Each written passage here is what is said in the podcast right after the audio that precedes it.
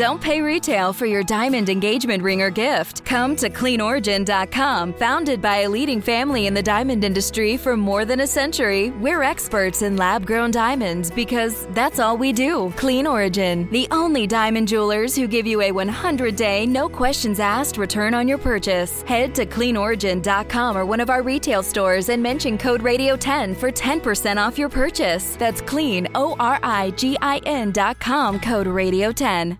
Why choose a Sleep Number smart bed? Can I make my side softer? Can I make my side firmer? Whenever I want? Can, Can we, we, sleep cooler? Sleep Number does that. Cools up to eight times faster and lets you choose your ideal comfort on either side. 94% of Sleep Number smart sleepers report better sleep. JD Power ranks Sleep Number number one in customer satisfaction with mattresses purchased in store. And now save 50% on the Sleep Number limited edition smart bed. For JD Power 2023 award information, visit jdpower.com/awards. To find a store near you, visit sleepnumber.com. Frequently on this podcast, we've had discussions focused around the impacts of weather and climate on society. With the emergence of the novel coronavirus, or COVID 19 as we all know it, we've now found ourselves contemplating what impacts weather and climate could have on the transmission of this mysterious and deadly virus. Today, we welcome two experts in the field of microbiology, Dr. Lloyd Hough and Dr. Shauna Ratnesar Shumate from the Department of Homeland Security Science and Technology Directorate. We'll discuss the main variables that affect this virus and how the changing seasons can affect its spread. Will COVID 19 continue to survive and thrive in the months to come? Let's find out. Thank you both for joining us on the Weather Geeks podcast. Glad to be here. Yes, thank you for having us. Yeah, so uh, you know, I, I just want to jump in and, and, Lloyd, did I pronounce your name last name correctly? Uh, yes, Hough. Oh, okay, great. I just wanted to make sure. I always like to get, but look, before we get into the COVID 19 and seasonality, um, this is a show that has a broad readership and listenership, I should say. And so we like to get personal. Uh, so I'm, in, I'm curious, how did you all get involved or interested in your careers? I'll start with you, Shauna. Sure. You know, the first time I kind of thought about this particular career was when I was in high school and I saw the um, movie Outbreak, and I was just fascinated um, by just viruses and the idea of containment and sort of the excitement of the movie. And I thought, that's what I want to do when I grow up. And ironically, I didn't actually choose a path that would take me to that end in college. I went the route of engineering and somehow ended up still in that same field. And I'm sort of really grateful for that. But I, yeah, I've always wanted to understand infectious diseases and, and what contributes to their transmission and, and how they affect people.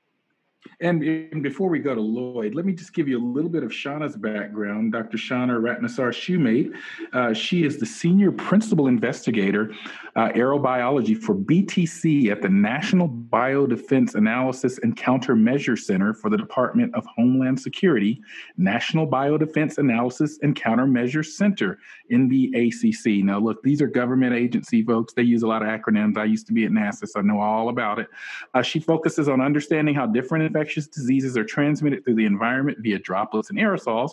Certainly something we've heard quite a bit about with COVID 19, and we'll get more into it. She's a member of the Johns Hopkins Center for Health Security Emerging Leaders in Biosecurity Fellowship Program, as it is an adjunct faculty member at the University of Nebraska Medical Center in Omaha, and she received her PhD in biochemical, biochemical, and environmental engineering from the University of Maryland, Baltimore County. UMBC, which I also am very familiar with and know my good fraternity brother, Dr. Freeman Hrabowski, the, the president there. Now, I want to give you some of Lloyd's credentials after he answers the question. So, how, how did you get into this, Lloyd?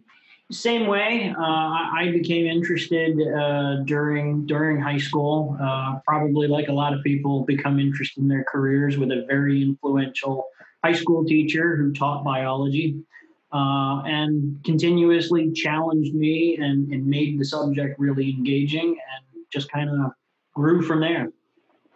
Yeah, no, you know, we always ask this question because typically we have meteorologists or weather types on, and um, typically there's an interest somewhere in the K through 12, typically K through sixth grade level for a lot of the meteorology types that come on the show. And that's certainly my story as well.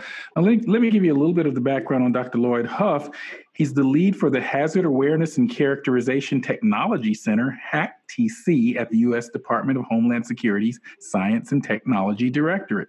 Uh, HACTC provides DHS S&T with core chemical, biological, and explosive hazard awareness and characterization to support the department's mission to prevent terrorism involving these materials. Uh, he's a microbiologist responsible for technical direction of the biological threat characterization efforts under the Probabilistic Analysis of Natural Threats, Hazards, and Risk program. And it looks like it has the cleverly thought out acronym PANTHER. BTS, BTC, BTS, uh, that's actually a K pop group for those out there listening. I know you're familiar with. BTC is, uh, BTC is charged with conducting studies of biological threat agents and associated technology as defined in the National Biodefense Strategy and to support the needs of the department and the broader Homeland Security enterprise. And Dr. Hough has his PhD in microbiology with a specialty in biotechnology from Michigan State University up there in Lansing, Michigan. All right, so let's let's just dive right in now that we, we kind of we know who you are.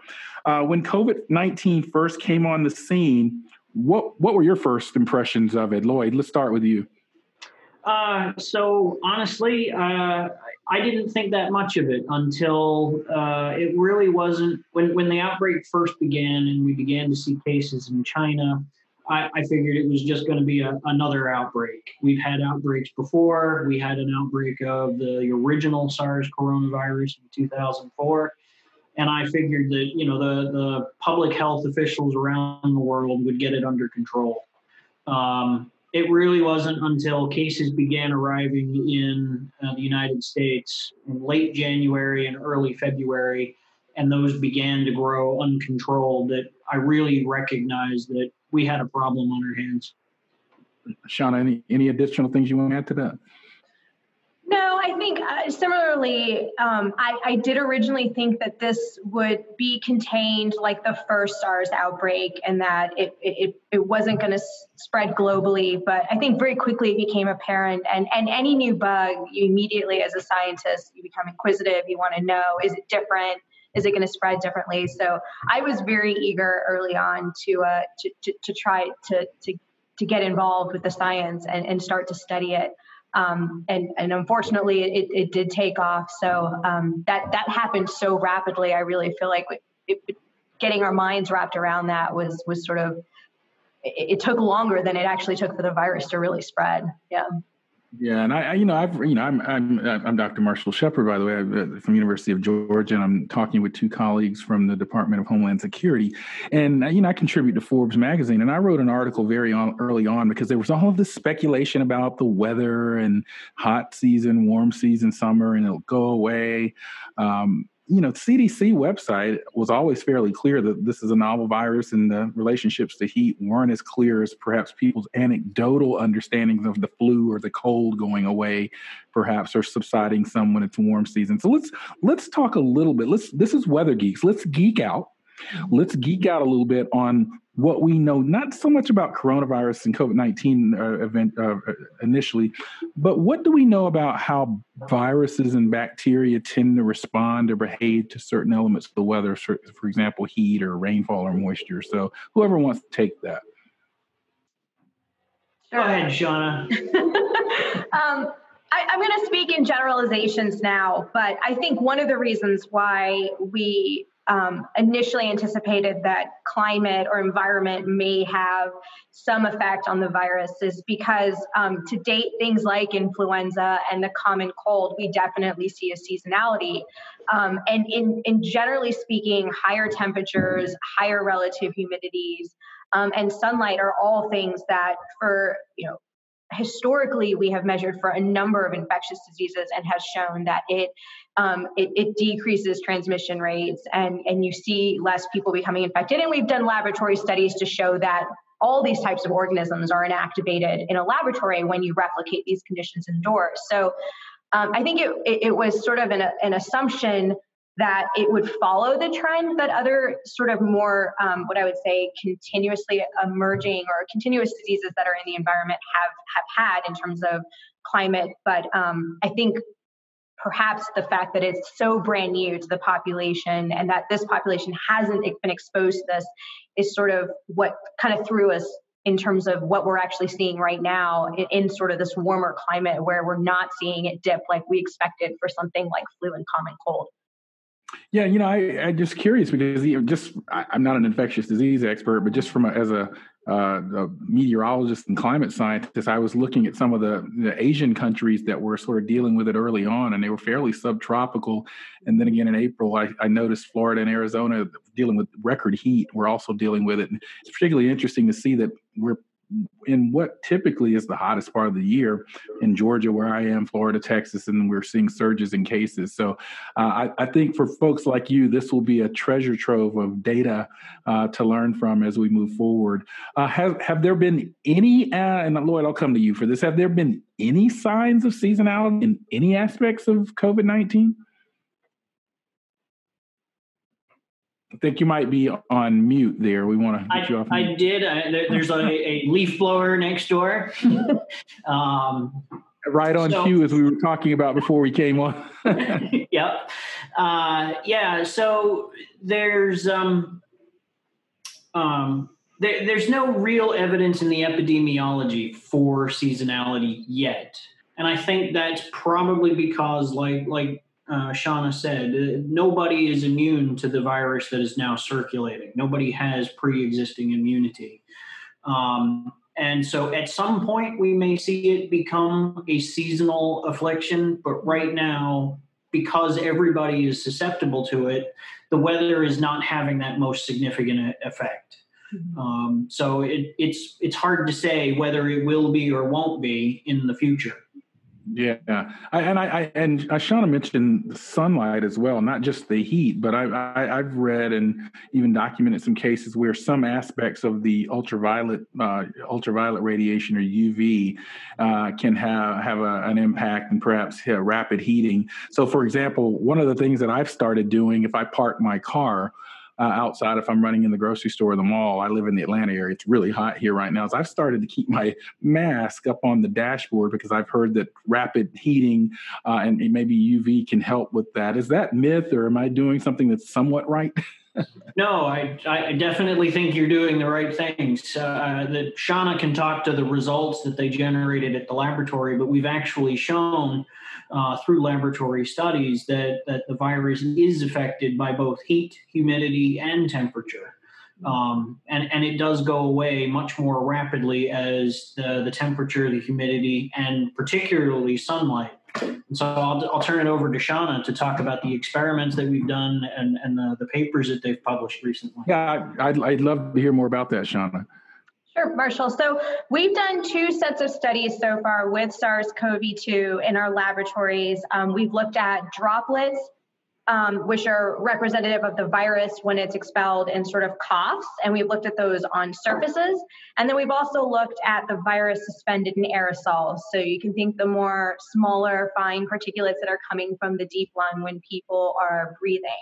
Um, and in both cases, we essentially expose the virus in these two states uh, to different temperatures, different relative humidities, and simulated sunlight. We have these great solar simulators in our laboratory, and we can shine them through these quartz windows and essentially expose the virus um, to the simulated sunlight at those different temperatures and relative humidities, and we can look at um, how much of the virus is infectious over time.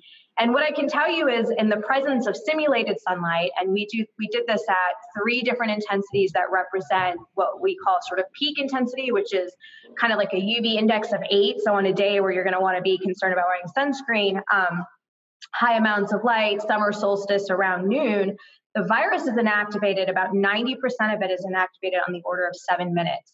Um, so definitely leaving your Amazon box on a hot day in the sun, you know, hoping it's not chocolate or something so that's not melting, but leaving it outside in the sunlight, um, you're going to definitely see a decrease in the amount of virus that's on that um, material. And the, and the same with the window. You know, one of the caveats with the window is a lot of glasses don't, um, glass materials don't allow a lot of UVB light to penetrate.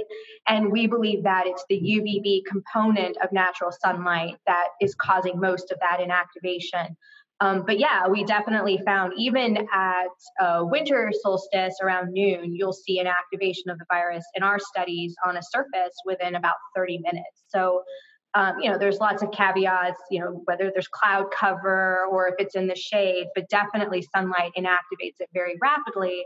And as Lloyd mentioned, um, we do see some correlation as well with increasing temperature and also with increasing relative humidity. So, all of the same factors that we've seen historically for other biological organisms do seem to contribute to the inactivation of the virus in terms of those parameters um, in, in laboratory studies.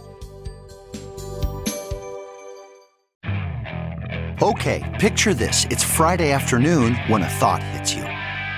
I can spend another weekend doing the same old whatever, or I can hop into my all new Hyundai Santa Fe and hit the road. With available HTRAC, all wheel drive, and three row seating, my whole family can head deep into the wild. Conquer the weekend in the all new Hyundai Santa Fe. Visit HyundaiUSA.com or call 562 for more details. Hyundai, there's joy in every journey.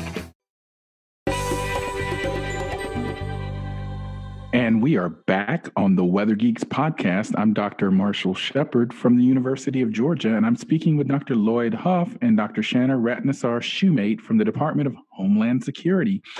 And the sort of generic title of this podcast episode is Will a Hot Summer Kill COVID 19? Well, I think we already know the answer to that to some degree if you're just anecdotally seeing what's going on. But I think it's a bit more nuanced of a question for those of us that are scientists. I think we'll learn more about this. Uh, Lloyd, what about rainfall? I mean, I'd, I'd heard some people back during the earliest shutdown saying, well, you know, if it rains, it's going to wash it, if it uh, wash it off the playgrounds and various things that are outside and the kids can go play. Do we know know anything about rainfall and its ability to wash away the virus, or is it really the sort of uh, soap and disinfectants that really are the most important thing? Um, I, I, I don't think we have specific data on the impact of rainfall um, on on the virus outside. I think what you'll find is most of the transmission is really from person to person um, and, and, it's relatively quick, right? So the, the, the CDC says that they're not able to see a lot of, um, they don't see a lot of roles of objects that we might touch, like the playground. But there may be some um, that they're not detecting in their epidemiological studies. So range, rainfall will certainly wash the virus off. We just don't have a lot of data on that uh, to be able to contribute. Um, you would expect it to be washed out of the air by rainfall. You would expect it to be washed off surfaces, but that won't necessarily, you know, any anybody who sneezed on something and, and didn't clean it up, you know, or had a kid sneeze on something and you haven't had a chance to clean up, that it becomes kind of crusty and it might stay on there and it might not be easily washed off. So it's always best to take that precaution and assume that it hasn't been washed off and make sure that you're cleaning those surfaces before you, you go ahead and, and touch them. Yeah, and I want to shift gears a little bit because I, I've heard or read that the type of seasonality, the type of weather, the type of air quality of pollution might actually make some people more susceptible uh, to symptoms. So if they have a positive taste test or have um, you know been infected with the virus, so is there any evidence that poor air quality, for example, uh, exacerbates the impacts of, of this virus or any other types of conditions that we know about. Uh, Sean, I'll come to you for that. So I think it's too early in this particular outbreak and for this particular virus. We still don't really know how much virus is needed to cause infection. So we, we need to develop those models preliminarily and understand that first before we start to look at different um, types of populations and different factors that are going to contribute to shifting that either left or right. Um, I, I, do know that there is evidence for other types of infectious diseases that things like asthma, smoking, poor air quality can um, suppress the immune system or potentially contribute to um, more susceptibility. But definitely, I don't think today I've seen anything um, published that talks about that for SARS CoV 2 specifically. Right. Now, I'm looking through some of the production notes here that our uh, outstanding production staff typically provides for me in preparation for the podcast. And they note that uh, DHS has created a website that has developed calculators which allow you to alter the environment to see how COVID will respond to surface decay and airborne decay. Uh, can one of you enlighten me on this website and where I can find it?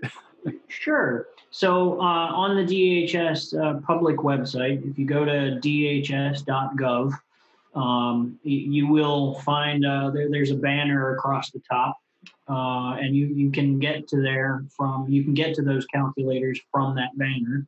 Uh, there's a link that appears, uh, and if the the link does not appear, then you can simply um, go in and um, go down to the science and technology page and it's again linked directly from the science and technology homepage. Those calculators are really, um, they were intended and, and developed to try and take the data that Shauna and her colleagues generated and have now published in scientific papers and make it more readily accessible, make it more readily usable to people who do have an interest to know how quickly does the virus disappear under certain conditions. Um, right now, the calculators are limited by the conditions that Shauna and her colleagues have tested. So, whether or not sunlight was included in those set of studies, um, the, the surface calculator does not presently include sunlight as a decay factor. It only includes the temperature and humidity. So, it's currently more representative of an indoor environment and our indoor weather uh, impacting that. Whereas the airborne decay includes sunlight, temperature, and humidity, uh, and, and it incorporates the the, it, it, it, incorporates the, the the computational models, the formulas that Shauna and her colleagues were able to develop from the data they collected in the laboratory. And, and, speaking of indoor weather, if you will, I've been hearing a lot of rumor and innuendo, or perhaps truth, to the notion that circulation by air conditioning systems in buildings and restaurants is a problem. Uh, what can you tell us about that, either of you? I'll go back to Shauna here. Oh, yeah. Well, I mean, if you think about it, indoor conditions tend to be very dry. Um, relative humidity is dry because of HVAC systems. And in our in our experiments, what we've seen obviously is that um, at lower relative humidities, the virus does survive longer.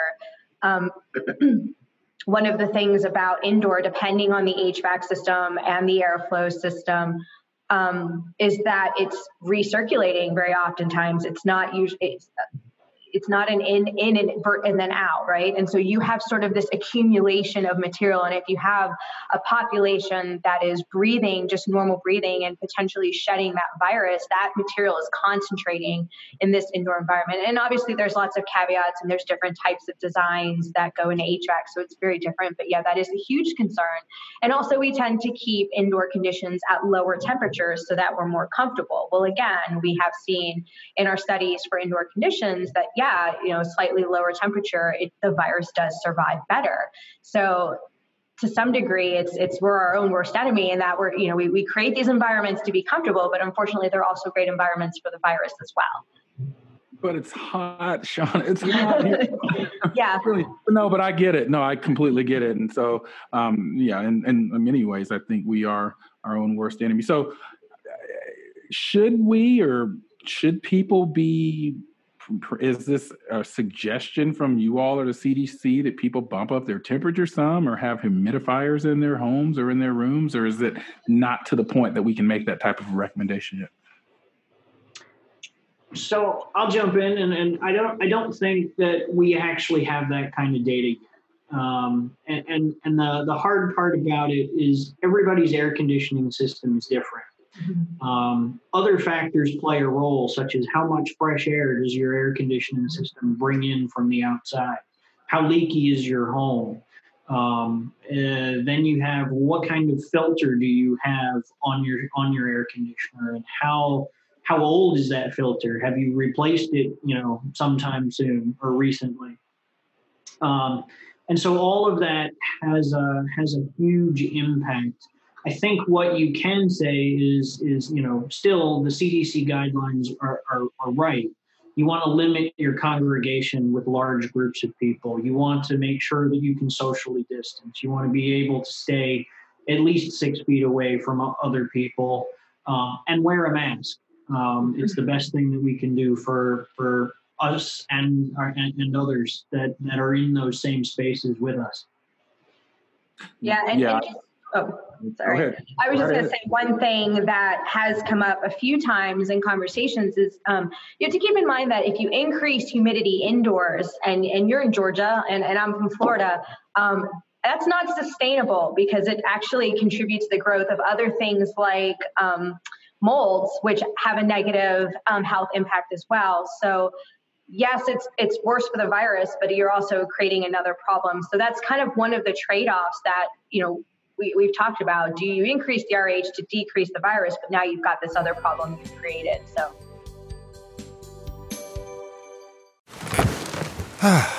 The comfort of your favorite seat is now your comfy car selling command center, thanks to Carvana. It doesn't get any better than this. Your favorite seat's the best spot in the house. Make it even better by entering your license plate or VIN and getting a real offer in minutes. There really is no place like home. And speaking of home, Carvana will pick up your car from yours after you finalize your offer. Visit Carvana.com or download the app and sell your car from your comfy place.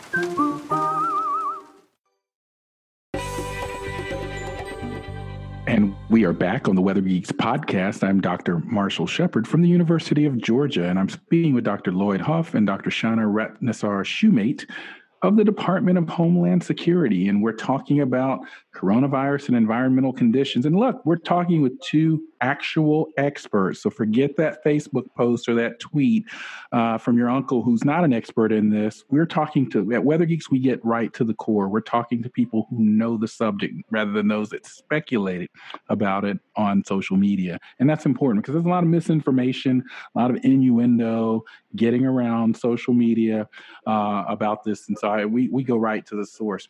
Now, I want to come down the lane of something that we in the meteorological community are very familiar with, and that's modeling.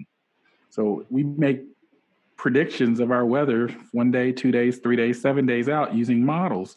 They solve complex equations, the Navier-Stokes equations, their fluid dynamics models, et cetera. We have uh, the seventh named tropical storm Gonzalo out there right now as we're taping this. How are models used in the world of viruses. And and this is something that I've actually challenged some people on or asked the question about because I know in the weather world, NOAA, for example, and others, there's a very concerted effort to sort of produce sort of a state of the art weather forecast modeling system. Whereas it appears to me, and please correct me if I'm wrong, that there are multiple sort of groups that have their own models, so to speak. There's not sort of a national model, if you will, like there's a national American GFS model or European model. Uh, just tell us a little bit about, and I'll go to Lloyd first. Tell us a little bit about models and viruses and sort of where we are with them and where we need to be with them. Absolutely. So, yeah, biologists use models uh, a, a, lot of the, the, the, same ways that meteorologists do. Uh, unfortunately, our models are um, not nearly as mature uh, and they suffer from a lack of a lot of data. There's a lot of things about viruses that we just don't know. Um, and and other germs. It's not just limited to viruses. Um, so because of some of those limitations, we probably make a lot more assumptions. And it's not just physics or thermodynamics that drives what we're doing. There's a lot of other factors that play into it. Like people, people, uh, physiology. Um, everybody's biology is different. Uh, whether or not you had your orange juice for breakfast this morning might have an impact on your susceptibility.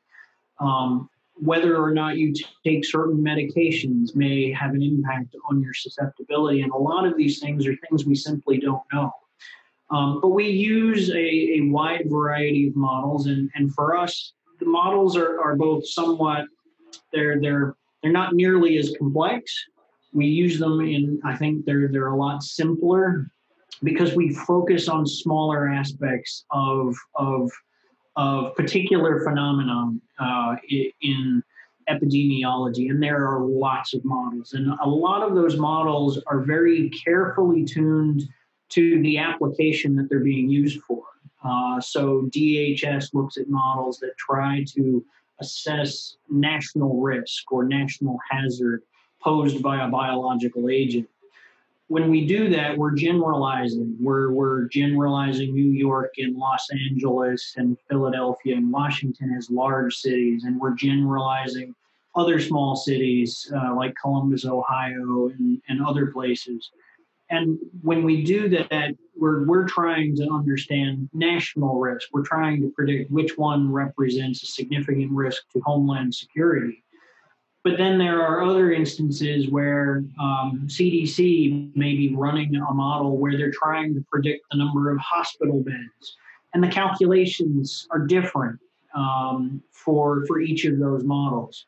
Other people may be looking at the consumption of medical equipment or maybe looking at the impact of, of travel across borders. So every model is tailored to its purpose. And a lot of the data is, again, unknown for, for a lot of the a lot of the, the viruses and diseases that we're concerned about.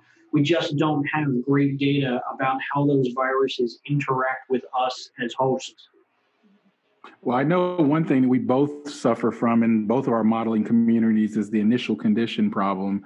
Uh, our initial condition is the atmosphere. We send up weather balloons, satellite information, so forth to initialize these models forward in time.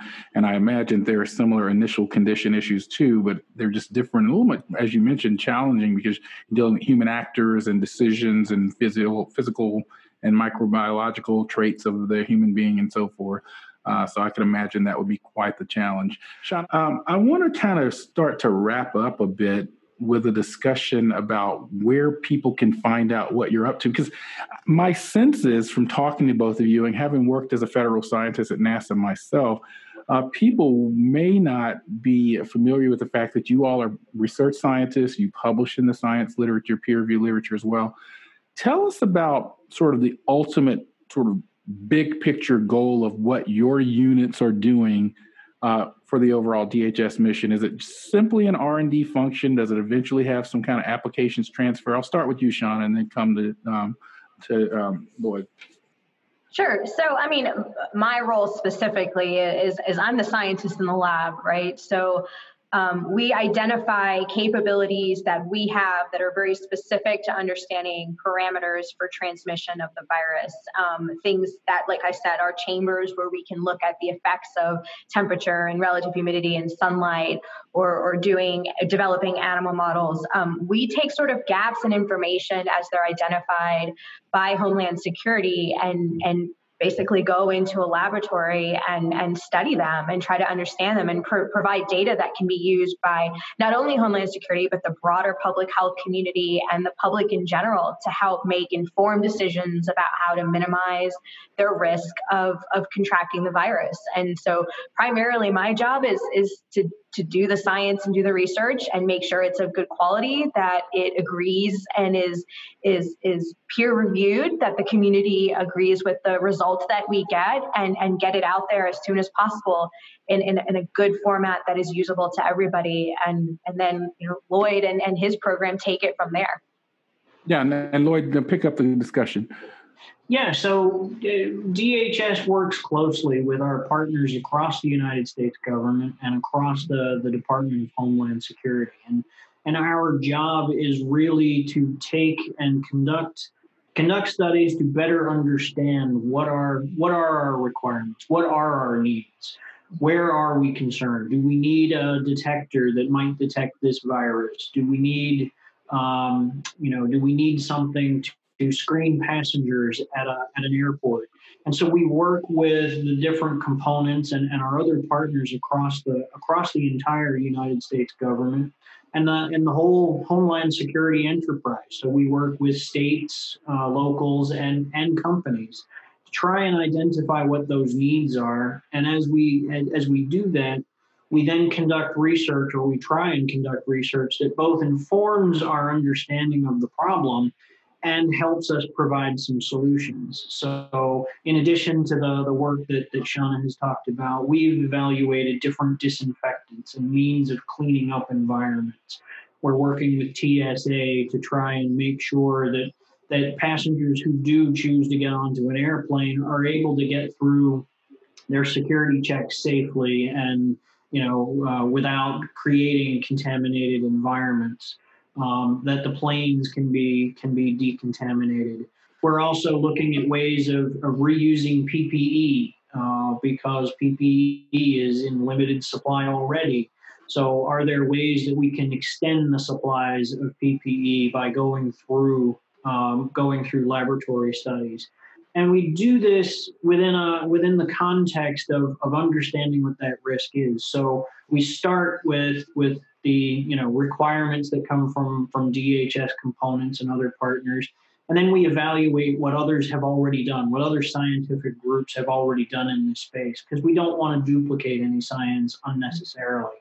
Uh, so we produced the, the, the master question list, uh, which is a document also available on the, the DHS website that tries to break down specifically the SARS coronavirus into about 15 questions what do we need to know about this virus? So we need to know is this virus uh, infectious and what is that dose? What is the what is the dose that you have to inhale or you have to ingest in order to get sick?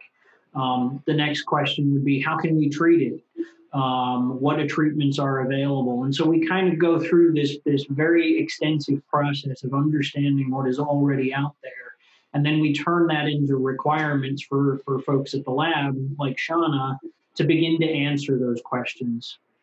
And uh, the stability of the virus in the environment was one of those big gaps. We knew that we didn't have data on on its you know stability in the atmosphere or instability on surfaces once it had landed, um, and that led to the work that, that that Shanna has done and her colleagues have done up at the NBACC. And it, it just really il- illustrates the importance of the research and development aspect of all of the federal agencies, including DHS. And on behalf of myself and my colleagues here at Weather Geeks and Weather Channel, we just want to thank you all as dedicated um, uh, professionals helping us all get through this, and hope we will get through it. Uh, and hopefully, we're learning more each time for the next one or the, for the next outbreak that comes along. Uh, where where can people find out more about either of your uh, operations or perhaps you on social media or your or your organizations on the web. Uh, give us some websites or social media sites. Uh, www.dhs.gov. Um, start is is a great place to start. From there, you can get to the Science and Technology Directorate. Um, and um, and a, a, Google search for the, the, National Biodefense Analysis and Countermeasures Center will quickly find you uh, a similar page on the DHS website. How about you, Sean? Anything to add? Well, um, on those same websites, you can actually find all links to all of the publications in the different journals for our work as they are pushed out. And so it'll link you directly to the different journals. And we've published now in two different journals, and we have about five additional manuscripts that are in preparation. So if you go to that particular website, you can track them sort of in real time as they become available and follow our work. I'm just curious, are you guys both based in the DC area or are you distributed around the nation? Uh, I'm in Frederick, Maryland, because um, uh-huh. NBACC is located at Fort Detrick. Fort Detrick, sure. I used to live in Germantown, Maryland, right up the, down the road from. Oh yeah, that's close. Yeah. Absolutely. So very. I was just curious because I know a lot of people um, always curious about where some of these folks are that we talk to are distributed. Um, let me just get to something that I have to get to. It doesn't involve you two, but it's our geek of the week. We do it every week. We like to highlight a scientist superstar, a great geologist, or a weather weenie at the end of every podcast. This episode's geek of the week is Spencer Holt. Spencer is a young forecaster from Chattanooga, Tennessee. He has his own YouTube channel where he gives weekly weather forecasts for the Mid South and covers breaking severe weather, including this past Easter's Sunday tornado outbreak. Keep up the great work, Spencer, and you'll be on our TV in no time. If you or someone you know would be a deserving candidate for our next Geek of the Week, check out our social media page at Twitter and Facebook. I'm Dr. Marshall Shepard from the University of Georgia. Thank you both for joining us on the Weather Geeks podcast today. Thank you Glad for having us. Yes. Thank you all for listening. Hey, let's get through this. Wear your mask, social distance. We'll get through it. And we'll talk to you next time on Weather Geeks.